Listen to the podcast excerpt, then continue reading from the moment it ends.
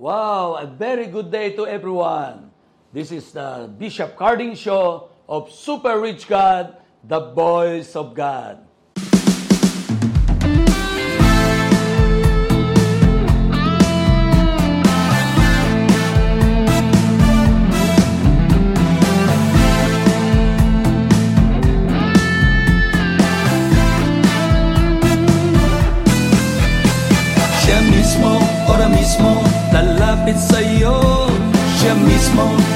Mismo, lalapit sa'yo Siya mismo, ora mismo, lalapit sa'yo Siya mismo, ora mismo, lalapit sa'yo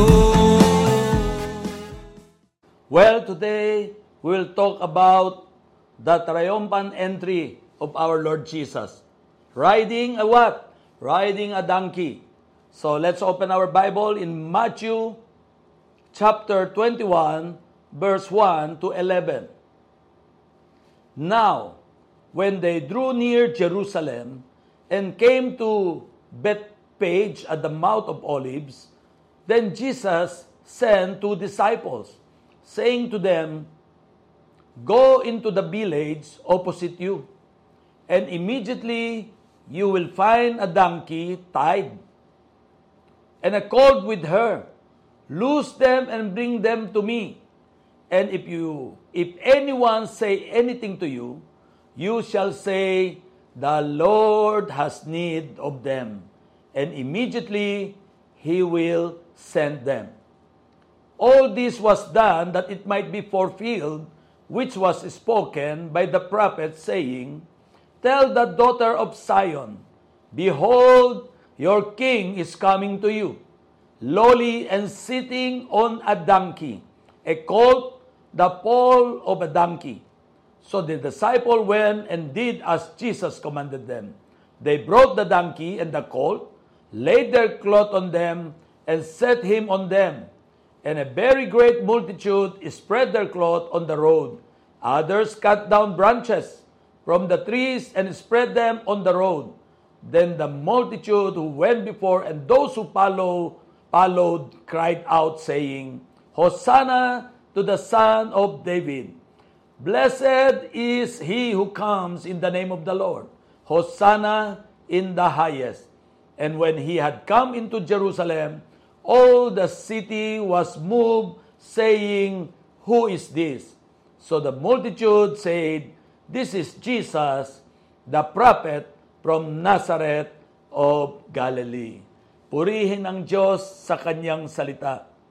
Mga kapatid, dito sa binasa nating talata, ay napakadami po tayong matututuhan at maia-apply natin sa ating pamumuhay sa araw-araw. Ito po, eh, nung sila po ay ah, pa, pa, pa, pa, pa- palapit, padating ng la Jerusalem, ay sin, inutusan ni Jesus ang kanyang dalawang disipulo. Sabi niya, pumunta kayo sa loob ng village at may makikita kayong donkey doon na nakatali. At kapag may nagsabi sa iyo, bakit yung kinakalagan yung donkey namin? Ang sasabihin nyo, the Lord has in need of them. Amen?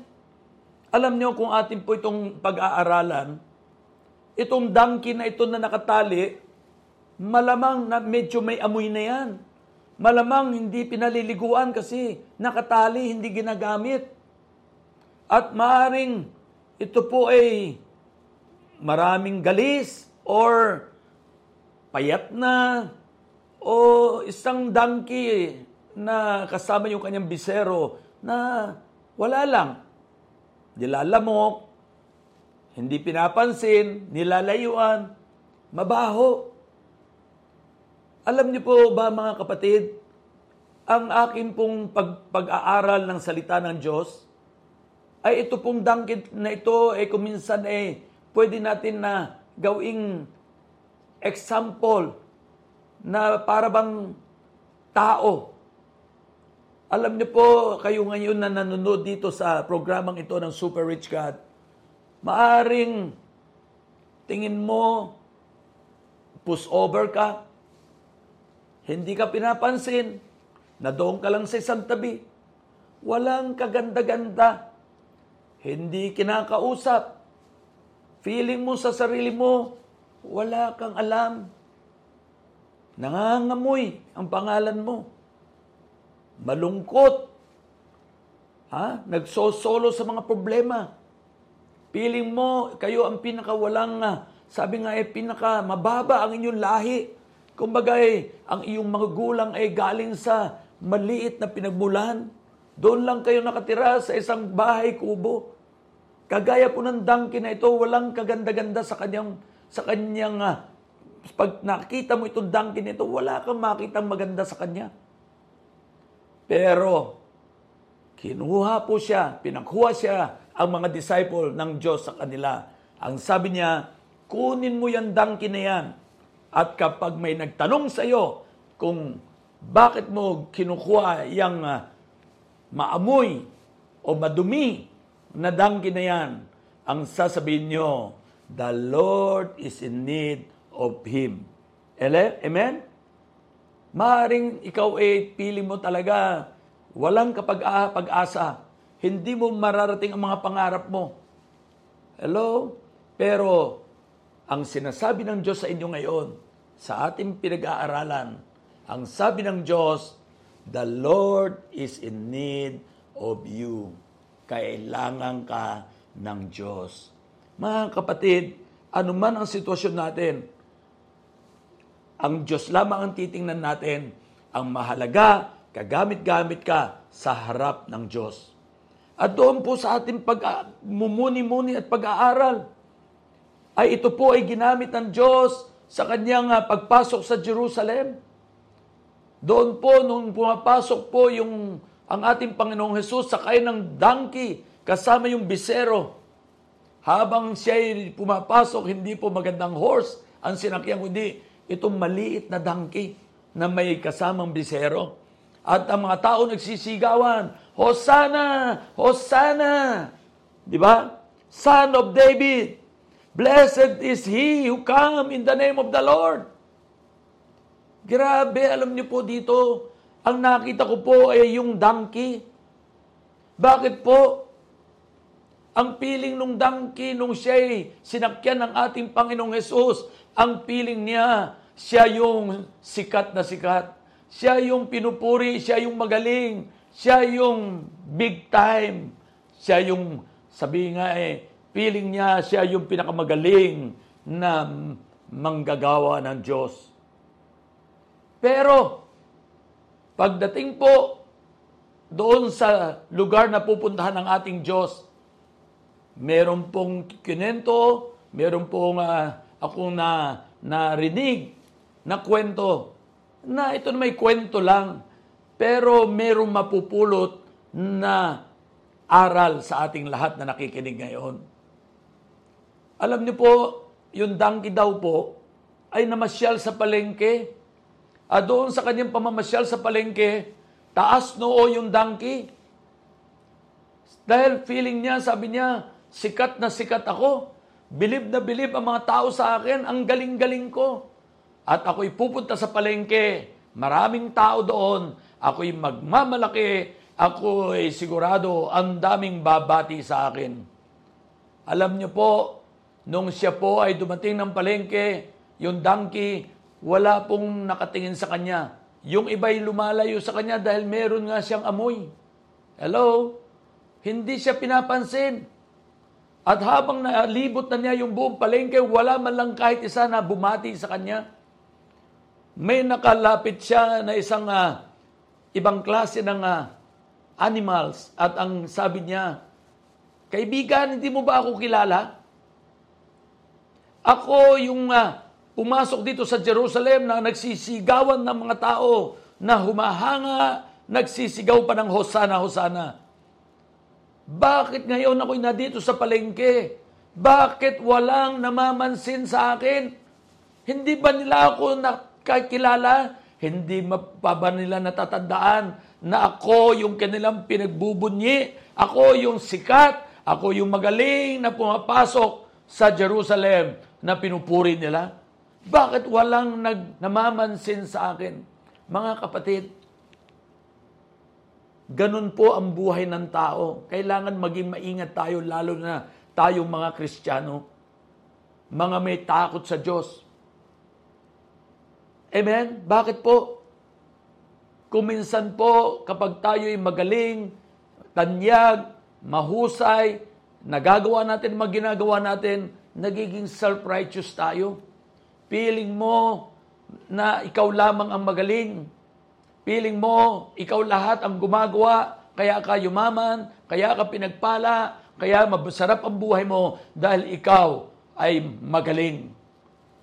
Pero hindi natin naaalala, kagaya ng donkey na ito, hindi niya alala, naalala na siya'y nakatali lamang sa isang labasan ng bahay. Hindi pinapansin. Isang pushover, wala lang. Hindi nga pinapansin, hindi nga pinaliliguan. Hello?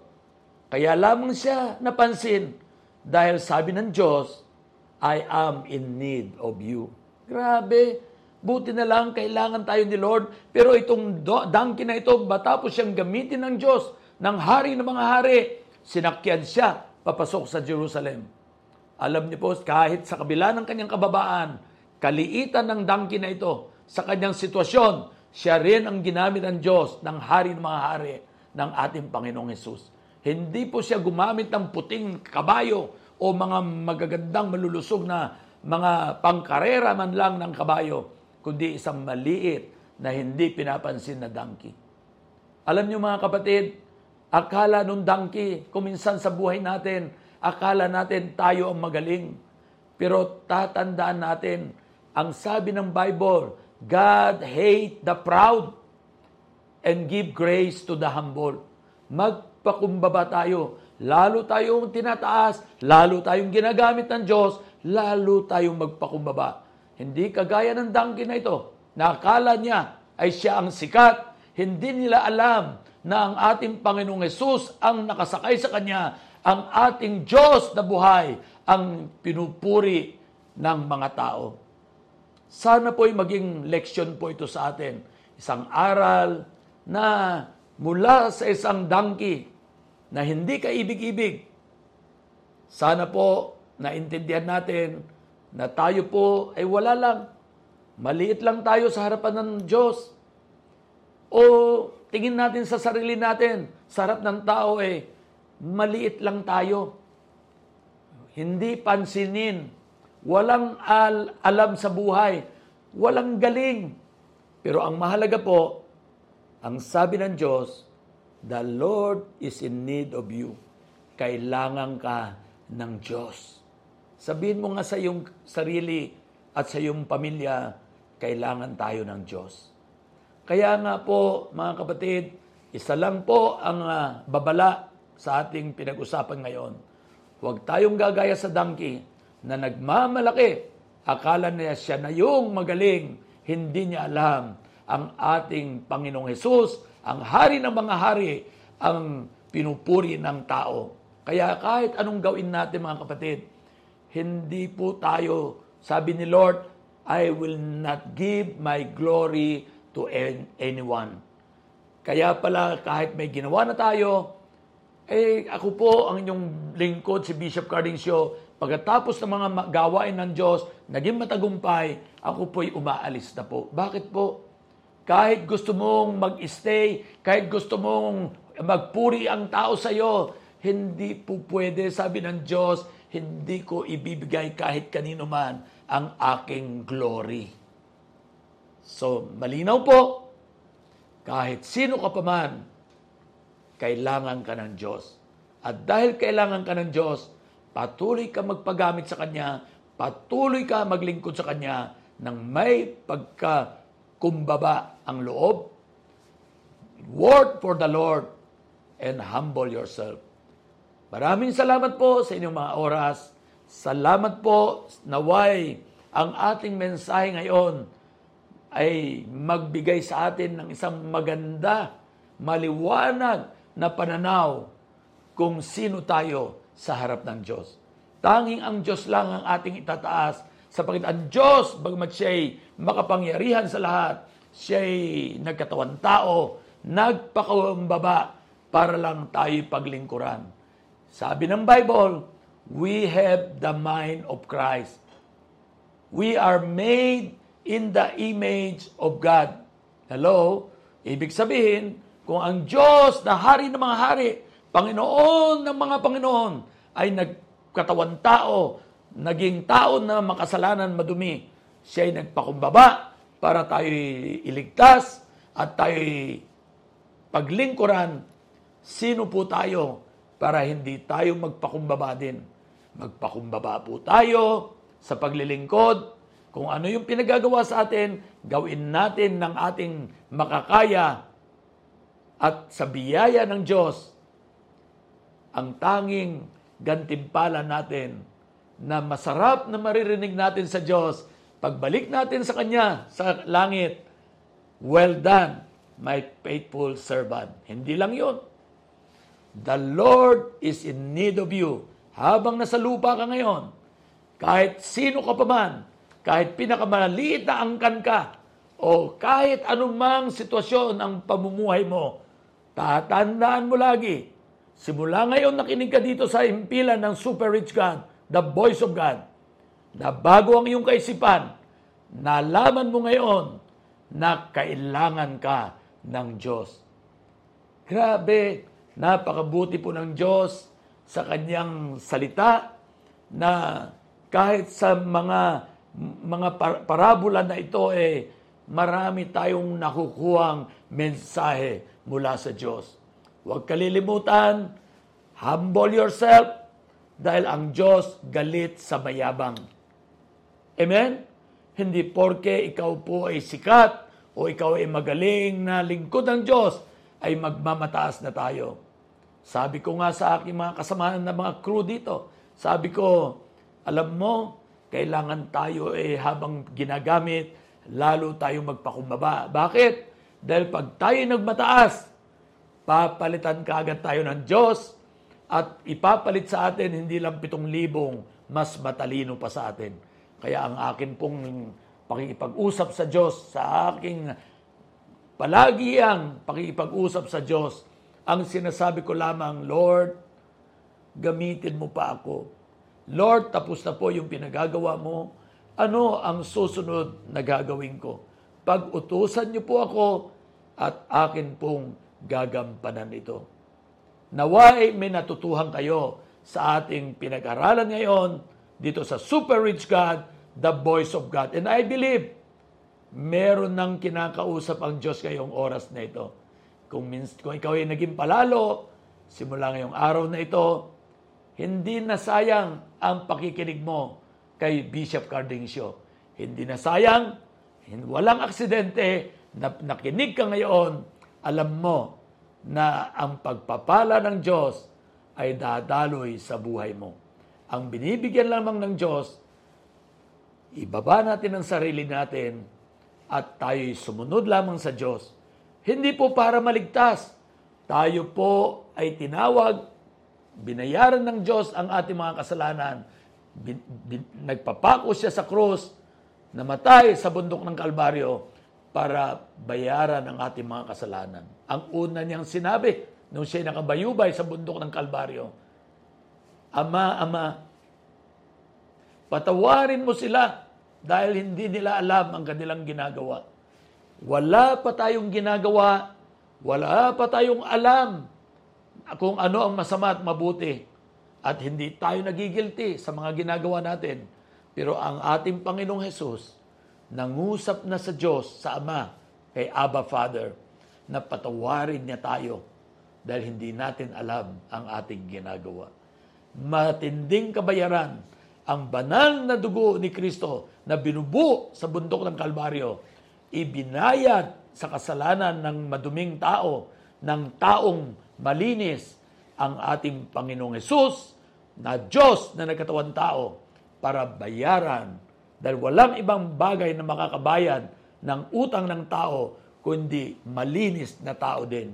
Kaya purihin ng Diyos dahil po sa pag-ibig ng Diyos sa atin, sa biyaya niya, ligtas tayo. Di ba? Kaya kailangan isa puso natin ang batas na nasa puso natin, hindi batas ni Moses. kundi ang batas ng Diyos. Nasa puso, nasa isipan, nasa bibig, sa namumutawing salita ng Diyos. Na tayo ay minahal ng Diyos, mahal na mahal tayo, hindi niya tayo iiwan, hindi niya tayo pababayaan. At walang kahit ano paman na makakapaghiwalay sa pag-ibig ng Diyos sa atin. Kaya po, maraming salamat po sa inyong pakikinig at alam ko na bless kayo at pinagpala. Hindi po tayo nagsalita dito para lang magpakita sa inyo, kundi po nagsalita tayo dahil inutusan po tayo ng Diyos.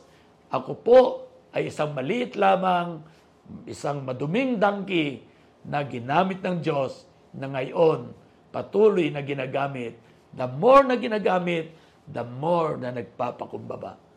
God bless everyone at the Lord bless you and tandaan mo, bago ako magpaalam, the Lord is in need of you. God bless you.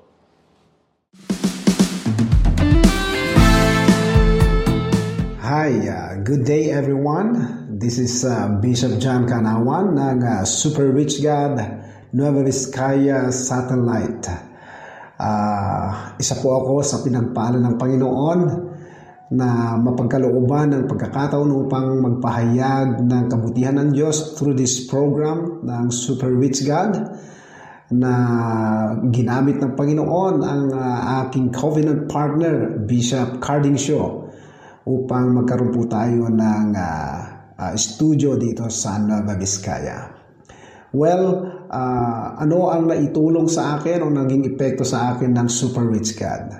Unang-una ay uh, na-break yung limitations na ang nare-reach out lang natin ay ang ating pong uh, local church, mga members lang, and with unlimited numbers ng mga tao. So sila lang yung nakikinamang sa word ng Panginoon. Pero nung dumating ang super rich God sa aking buhay, ay uh, na-break yung limitations na yon and we are now reaching not only here in Nueva Vizcaya but even in our in the whole country ang ating bansang Pilipinas at maging sa iba't ibang panig ng mundo sa ating mga OFWs, mga relatives, mga kaibigan and members na dati hindi natin na-reach out face to face. Pero nung marinig nila ang Super Rich God at sila ay naka-follow sa programa natin, sila po ay napagpala and they feel at home because uh, naririnig na nila ang tinig natin and directly they can hear messages from the Lord and not only that through the messages of the songs na ating pong uh, is pinapasailan lang. Kaya maraming maraming salamat sa Super Rich God program na ito na ginagamit ngayon ng Panginoon. At ang dami po nating na-receive na positive feedback tungkol sa programang ito. At actually, pag isang araw, dalawang araw akong nawawala ay they really miss this program. Dahil, dahil dito, napapalakas po sila, lumalakas po ang kanilang pananampalataya sa Panginoon. So, ito po ang isa sa mga major na effect ng uh, programang ito ng Super Rich God. So maraming maraming salamat sa buhay ni Bishop Carding Show na ginamit ng Panginoon upang magkaroon din po tayo ng programa dito sa Nueva Vizcaya. So uh, patuloy lang po tayo mag-tune in sa Super Rich God live streaming program and be blessed and be a blessing. God bless you po and once again this is your uh, co-servant in the Lord Bishop John Kaanawan.